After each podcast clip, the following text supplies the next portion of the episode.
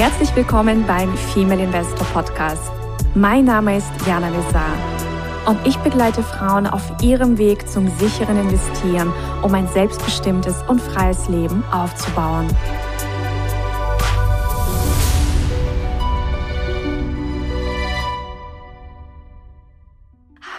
Liebe Investorinnen und zukünftige Investorinnen. Ich begrüße euch zu einem neuen Interview, zu einer frischen Folge beim Female Investor Podcast.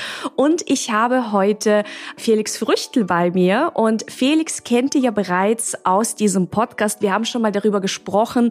Also das war eine ganz, ganz ähm, interessante Folge zum Thema Lebensversicherungen. Also lohnt sich überhaupt eine Lebensversicherung? Für wen lohnt sie sich? Und vor allem, wenn sie sich nicht lohnt und rechnet.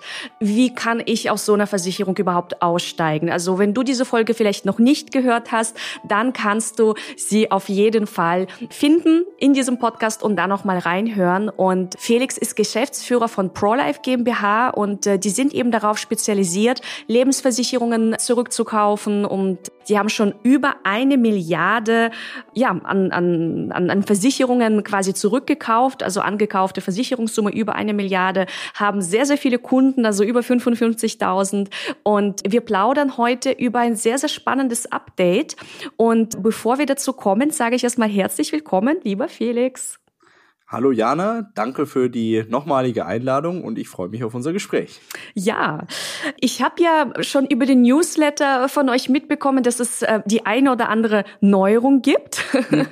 und vielleicht starten wir mal ähm, direkt damit. Was ist das für eine Neuerung? Weil bis jetzt wart ihr ja darauf spezialisiert, hauptsächlich Lebensversicherungen aufzukaufen. Mhm. Und jetzt gibt's quasi etwas Neues. Was ist das? Genau. ja, also es hat sich so ein bisschen was ergeben bei uns tatsächlich. Also das ist jetzt nicht aus der, vom Himmel gefallen oder so, sondern wir haben da jetzt schon oh, eineinhalb Jahre dran gearbeitet. Und äh, zwar geht's um diese Themen der Rürup- und Basisverträge. Also was ja im Endeffekt das gleiche ist. Ein Rürup-Vertrag ist ja genau das gleiche wie ein Basisvertrag. Das werden wir gleich nochmal drauf eingehen, was das für eine Vertragskonstellation ist. Aber in der Vergangenheit gab es hier keine Möglichkeit, aus solchen Verträgen auszusteigen. Und wir haben nun endlich eine Möglichkeit geschaffen, für nicht alle, aber für einen Großteil der Verträge tatsächlich eine Möglichkeit zur Verfügung zu stellen, aus diesen Verträgen vorzeitig aussteigen zu können. Mhm. Und vielleicht für diejenigen, die noch nie von einem Rürup-Vertrag gehört haben, magst du mal erklären, was das ist?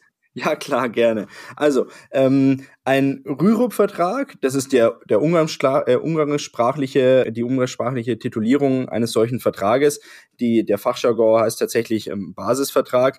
Das ist nichts anderes wie eine Lebensversicherung auch nur dass es da ganz spezielle Konstellationen gibt. Das heißt, ich habe eine Lebensversicherung, mit der ich ähm, einen Vertrag geschlossen habe und wenn ich jetzt da einen Basis- oder einen Rürup-Vertrag eben mit der geschlossen habe, dann gibt's da spezielle Konstellationen, die von beiden Seiten eingehalten werden müssen. Was speziell ist in dem Zusammenhang ist zum Beispiel, dass so ein Rürup- oder Basisvertrag entsprechend nicht vorzeitig gekündigt werden kann. Das ist etwas ganz Spezielles und Einmaliges, weil bei einer normalen Lebensversicherung zum Beispiel oder einer privaten Rentenversicherung habe ich ja jederzeit die Möglichkeit zu sagen, okay, wenn ich nicht mehr möchte, dann kündige ich und dann dauert es ein paar Wochen und dann kriege ich irgendwann mein Geld. So. Mhm. Das ist eben bei so einem, bei so einem Rürup-Vertrag ist es einfach nicht möglich. Es ist nicht vorgesehen, dass ich vorzeitig an mein Geld kommen kann.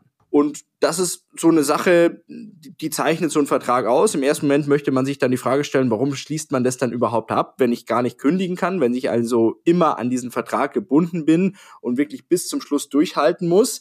Wo ein Nachteil ist, gibt es natürlich auch immer einen Vorteil. Solche Rürup-Verträge sind staatlich gefördert in einer gewissen Weise.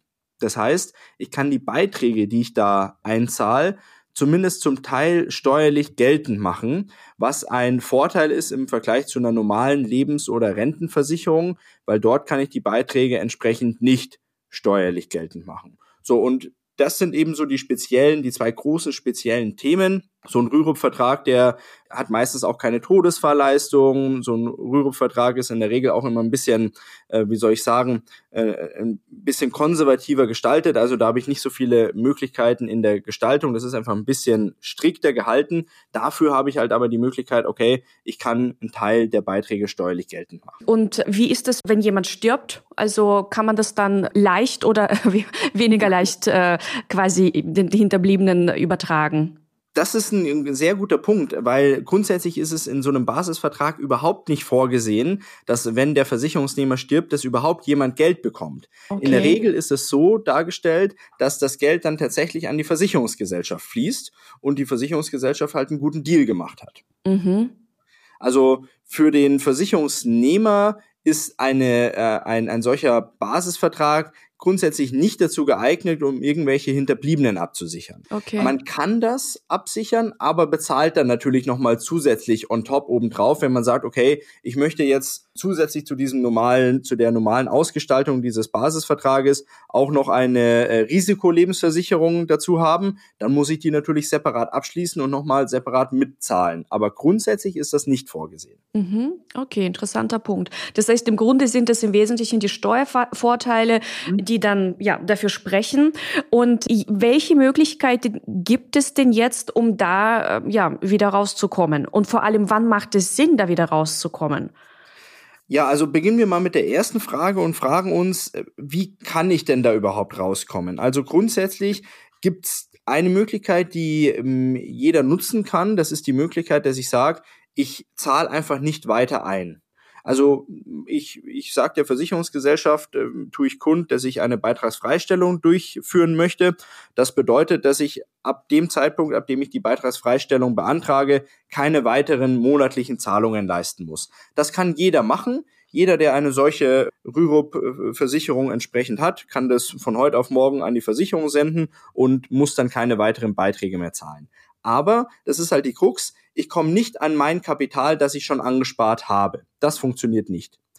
Das heißt, das war in der Vergangenheit immer die Problematik, wie ich vorhin schon gesagt habe, man kommt nicht an das Geld. Da gäbe es jetzt nur die Möglichkeit über uns entsprechend die Verträge rechtlich prüfen zu lassen, ob man diesen Vertrag im Nachgang so darstellen kann, als ob er nie abgeschlossen, also nie abgeschlossen worden wäre. Okay. Und das ist quasi so eine, im Fachjargon nennt man das eine, eine, eine Rückabwicklung oder ein Widerruf eines solchen Vertrages, weil einfach die Versicherungsgesellschaft bei Abschluss des Vertrages falsche Vertragskonstellationen hinterlegt hat und den Versicherungsgesellschaften oder dem Versicherungsnehmer nicht das Widerrufsrecht zugestanden hat, das ihm eigentlich zustehen hätte müssen. Ah, okay. Genau.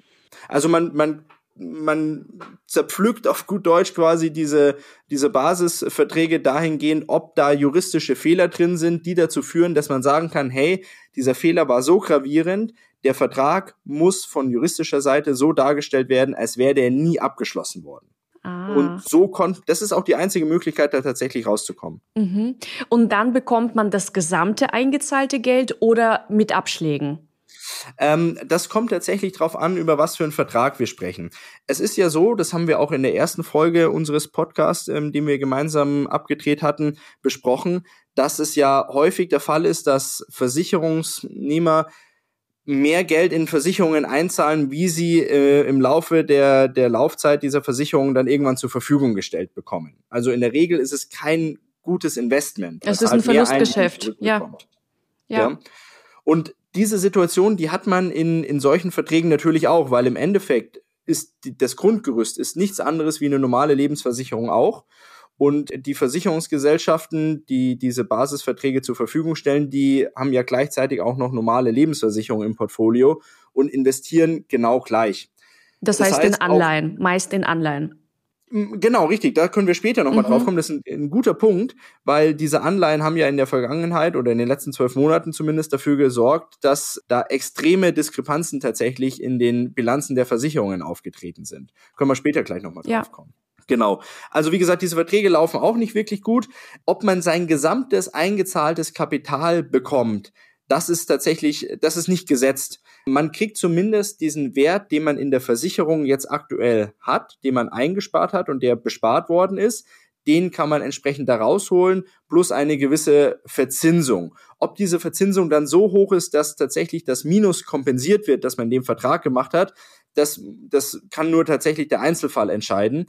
Aber ähm, es ist zumindest die Möglichkeit zu sagen, man kommt ein, man kommt jetzt an Geld, das man sonst entsprechend nicht haben könnte und an das man sonst nur irgendwann in der Zukunft vielleicht rankommen könnte. Naja, und vor allem an Geld, das man dann schlauer investieren kann.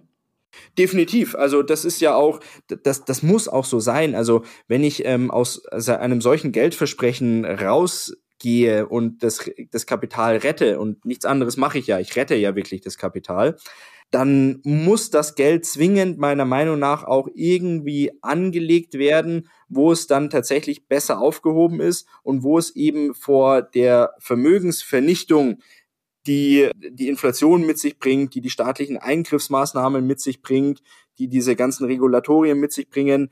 Davor muss dann das Kapital wirklich geschützt werden. Ja, und jetzt lass uns ähm, über die Anleihthematik nochmal sprechen. Mhm. Also wir haben ja schon in der Lebensversicherungsfolge darüber gesprochen. Also das meiste Geld, was eingesammelt wird von den Lebensversicherungen, wird in mündelsichere Anlageformen investiert und da sind tatsächlich meist Anleihen. Mhm. so. Ja, richtig, leider. Also der Gesetzgeber gibt es ja genauso vor auch. Also wie du es richtig sagst, mündelsichere Anlagen, die, in, in die die Versicherungsgesellschaften investieren müssen. Das heißt, die Versicherungsgesellschaften können sich das nicht mal aussuchen, sondern müssen einen Großteil des Kapitals eben in Staatsanleihen investieren. Und es gab jetzt erst einen ganz interessanten Bericht, ähm, ich glaube, der war im Handelsblatt, dass eben, nee, in der Cash, 80 Prozent des Deckungsstockes, also des Vermögens der Kunden, der Versicherungsnehmer, tatsächlich in Staatsanleihen bei den Versicherungsgesellschaften investiert sind. Das muss man sich mal auf der Zunge zergehen lassen. Mhm. Unfassbar. So, so, und jetzt wissen wir alle, was mit Anleihen passiert ist in den letzten Monaten. ja, zumindest deine Hörerinnen wissen das, weil du sie aufgeklärt hast. Ich würde mal behaupten, dass 99 Prozent der breiten Masse das nicht weiß, aber deine Hörerinnen haben das bestimmt mitbekommen, ja. Ja, aber sonst für diejenigen, die das noch nicht wissen, vielleicht fasst du es auch noch mal zusammen. Ja, klar, gerne. Also ähm, wir haben ja jetzt, das hat ja jeder mitbekommen, dass die, dass die westlichen Zentralbanken zumindest in irgendeiner Form die Inflation bekämpfen wollten und dazu einfach zur alten Masche gegriffen haben, einfach mal die Zinsen zu erhöhen.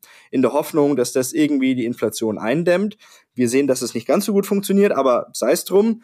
Also wurden die Zinsen massiv erhöht und schon im ersten Semester BWL habe ich gelernt, wenn sich der Marktzins erhöht, dann fällt konträr dazu der innere Wert einer Anleihe. Klar, weil die Anleihe wurde in der Vergangenheit zu einem deutlich geringeren Zinssatz ausgegeben. Und wenn ich jetzt eine italienische Staatsanleihe zeichne mit zehn Jahren Laufzeit, dann kriege ich jetzt fünf Prozent Verzinsung.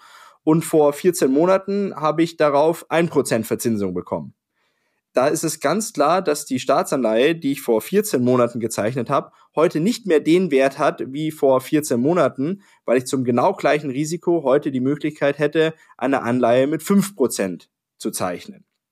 So. Das heißt, die Anleihen haben in den letzten eineinhalb Jahren extrem an Wert verloren, also roundabout 40, 50 Prozent, auch deutsche Staatsanleihen tatsächlich, weil die Zinsen einfach am Markt kräftig angestiegen sind. Jetzt sind die Bilanzen der Versicherungsgesellschaften voll mit diesen Staatsanleihen, was im ersten Moment mal kein Problem ist, weil eine, eine Anleihe halte ich ja bis zur Endfälligkeit. Also, Richtig. Also, ja. um bei dem Beispiel zu bleiben, das ich jetzt gerade gesagt habe, italienische Staatsanleihe, also ist jetzt nur ein Beispiel, könnte auch eine spanische oder portugiesische, vollkommen egal, dann halte ich die ja zehn Jahre und dann erhalte ich ja auch den nominellen Wert, den ich entsprechend, äh, zu dem ich die Anleihe gezeichnet habe. Problematisch wird es nur, wenn ich während der Laufzeit die Anleihe aus irgendwelchen Gründen tatsächlich verkaufen oder auflösen muss, weil dann wird entsprechend der jetzt deutlich geringere innere Wert dieser Anleihe dann realisiert und dann natürlich auch mit extremen Verlusten. So, und das hat ja auch schon ein paar Banken, das haben wir jetzt auch in den letzten Monaten mitbekommen, das Genick gebrochen. Richtig. dass entsprechend Kunden ähm, exorbitant viel Geld abgezogen haben, die ähm, die Institutionen ihre Anleihen zu einem deutlich geringeren Preis jetzt einfach auflösen müssten, weil die Anleihen entsprechend, wie vorhin beschrieben, an, im Wert gefallen sind. und dazu und dahingehend dann einfach schlichtweg nicht mehr das Geld da war, um den Kunden auszuzahlen. So. Und das ist auch schon die gesamte Problematik, die hinter dieser Banken- und Versicherungskrise tatsächlich liegt. Ja, wir haben ja auch, also liebe Investorinnen, äh, eine Folge dazu gedreht. Also wie kam es zu der Silicon Valley Pleite? Also wer das auch noch nicht gehört hat, einfach reinhören. Super. Das heißt, wenn jetzt die Ladies unsere Folge gerade hören, wem würdest du empfehlen? Also für wen ist das, ist das ein, eine interessante Option, sich dann tatsächlich zu melden und, und, und das mal zu prüfen? Also, die Thematik ist die folgende prüfen lassen kann ich tatsächlich jedem empfehlen, weil das machen wir äh, kostenlos und es geht relativ schnell, also innerhalb von 72 Stunden sowas können wir sagen, ob wir überhaupt helfen können oder nicht, mhm. weil es ist wie bei den Lebensversicherungen auch, wir können nicht zaubern. Was wir aber machen können, wir können prüfen, ob es überhaupt Möglichkeiten gäbe und wenn wir dann sagen, nee, es gibt keine Möglichkeiten, gut, dann braucht man sich sowieso keine Gedanken machen. Das ist klar. Und jetzt ist noch die Frage, was passiert im Falle einer, also ich sag mal Kündigung, also wenn man wirklich aus dem mhm. Vertrag rauskommt mit den ja. Steuervorteilen, die man ja genossen hat? Richtig, das ist eine, eine gute Frage und die kann ich nur zum Teil final beantworten. Mhm. Ähm, aktuell ist es so, dass diesbezüglich ein, eine Rechtsprechung aus dem Finanzgericht Düsseldorf tatsächlich angewandt wird, sodass ähm, die letzten, die, also die Steuervorteile der letzten vier Jahre, die man genossen hat, dass die zurückgeführt werden müssen. So. Okay. Ähm, das ob das in Stein gemeißelt ist für die Zukunft, kann ich nicht sagen. Wenn man aber jetzt aktiv wird, gilt entsprechend dieser Grundsatz. Und das ist meiner Meinung nach ähm, aktuell schon, schon ein ziemlich ähm, eine positive ähm, Einschätzung, weil ich habe halt den Vorteil, dass ich sage, okay, ich muss nur die letzten vier Jahre wieder zurückführen und nicht die gesamten, die gesamte oder über die gesamte Laufzeit tatsächlich, wie es ja zum Beispiel bei Riester-Verträgen der Fall ist. Ja, Spannend, das ist auf jeden Fall ein sehr, sehr wichtiger Punkt. Und dann kann auch, ja, einfach jede Lady oder jeder Herr, der uns gerade lauscht, wir haben ja auch natürlich Herren, auch hier, sich einfach melden, wenn ihr solche Verträge habt und ja, dann einfach prüfen lassen. Prüfen kostet genau, nichts. Genau, also das ist also einfach mal prüfen lassen. Ich glaube, das ist ja eine Sache, die die kann überhaupt nicht schaden. Dann weiß man, wo man steht. Und ich möchte, das möchte ich auch schon noch mal loswerden, dass diese Themen Rürup oder Basisverträge muss man natürlich auch für sich selbst schauen, passt das in mein Portfolio oder nicht. Also es gibt durchaus Konstellationen, wo man sagen kann, okay, sowas kann sich rechnen über den Steuervorteil. Wenn der Steuervorteil aber wirklich nicht groß ist, dann muss man leider ehrlicherweise sagen, dass diese Rürup-Verträge unfassbar mit Kosten belastet sind. Also was, was, was, was zahlt man da so an Kosten im Schnitt? Ähm, also wenn man bei Lebensversicherung ungefähr von der Kostenquote von irgendwie 20 Prozent spricht, die vom, vom, vom laufenden Beitrag tatsächlich in den Kosten landen, dann ist man bei Rürup-Verträgen ganz schnell bei, bei 30 Prozent. Also wow. Also nochmal 50 Prozent mehr Kosten tatsächlich. Mm, wow. So, und diese Verträge rechnen sich, wenn sie sich rechnen, tatsächlich nur über einen wirklich exorbitanten Steuervorteil. Das heißt, ich muss da schon wirklich im, im Spitzensteuersatz drin sein, damit sich sowas lohnt. Wenn ich nicht im Spitzensteuersatz drin bin, dann ist es in der Regel so, und das kann ja jeder selbst dann ausrechnen, es ist ja keine, keine höchst äh, mathematische Kunst, dann ist es tatsächlich so, dass die Kosten in den Verträgen auch die Steuervorteile auffressen. Und wenn man dann auch noch die Inflation berücksichtigt, dann merkt man, dass es nicht wirklich zum Vermögensaufbau geeignet ist. Richtig, es ist kein, kein smartes Investieren. das definitiv nicht. Also da ist dann eher so dieses Thema Sachwerte, klar, also da bin ich halt affin dafür, ist halt dann ähm, zum Vermögensaufbau zumindest langfristig deutlich interessanter. Absolut. Wir machen ja auch Sachwerte, also das ist ähm, ja was zum Anfassen eben. Das ist die Lösung. ja, es ist so. Ich meine, diese Geldwerte haben halt einfach immer ein ein Verfallsdatum, weil die sind, sie sind währungsbasiert und eine Währung ist auch immer nur dazu da, tatsächlich in irgendeiner Form ja einen Handel zu ermöglichen. Aber eine Währung ist nie und war auch in der Vergangenheit nie dazu da, ein Wertespeicher zu sein. Eine Währung ist nur Mittel zum Zweck die hält in der Regel irgendwie 70, 80 Jahre und dann wird die einmal reformiert. Und alle diejenigen, die ihre Spareinlagen in dieser Währung dann bei einer Bank oder bei einer Versicherung geparkt haben, das waren immer diejenigen, die dann einmal das Vermögen verloren haben und all diejenigen, die in irgendeiner Form Sachwerte hatten, wie auch immer die äh, gestaltet waren, waren diejenigen, die dann natürlich auch danach noch weiter liquide waren, weil ein Sachwert hat, egal welche Währung gerade am Markt vorhanden ist, hat immer einen Gegenwert. So ist es. Ja, der auch meist über die Zeit trotzdem auch steigt das kommt ja noch hinzu, klar. Ja. Also in, in, der Regel ist es ja so, dass die Sachwerte äh, begrenzt sind und in einer Welt, in der wir leben, in der immer mehr Leute tatsächlich die Möglichkeit haben, was ja was ja schön ist, äh, sich immer mehr zu leisten und immer mehr zu konsumieren, werden natürlich Sachwerte auch immer nachgefragter. Ja, absolut. Ja, hast du sonst noch, haben wir noch welche, irgendwelche Punkte vergessen?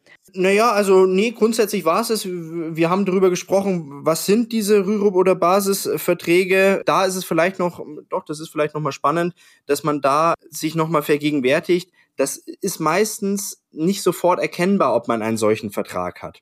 Also man sollte da tatsächlich mal in die Versicherungsbedingungen reinschauen, weil es steht jetzt nicht fett oben in der Versicherungspolice, das ist ein Rürup-Vertrag oder so, sondern in der Regel steht da einfach Lebensversicherung und irgendwo drunter steht dann, es handelt sich um einen Basis- oder um einen Rürup-Vertrag und das muss man halt dann tatsächlich sich in den Unterlagen mal raussuchen, was hat man denn da überhaupt, um dann tatsächlich zu gucken, macht das Sinn und gegebenenfalls einfach auch mal prüfen zu lassen, ob man aus einem solchen Vertrag vielleicht vorzeitig aussteigen kann.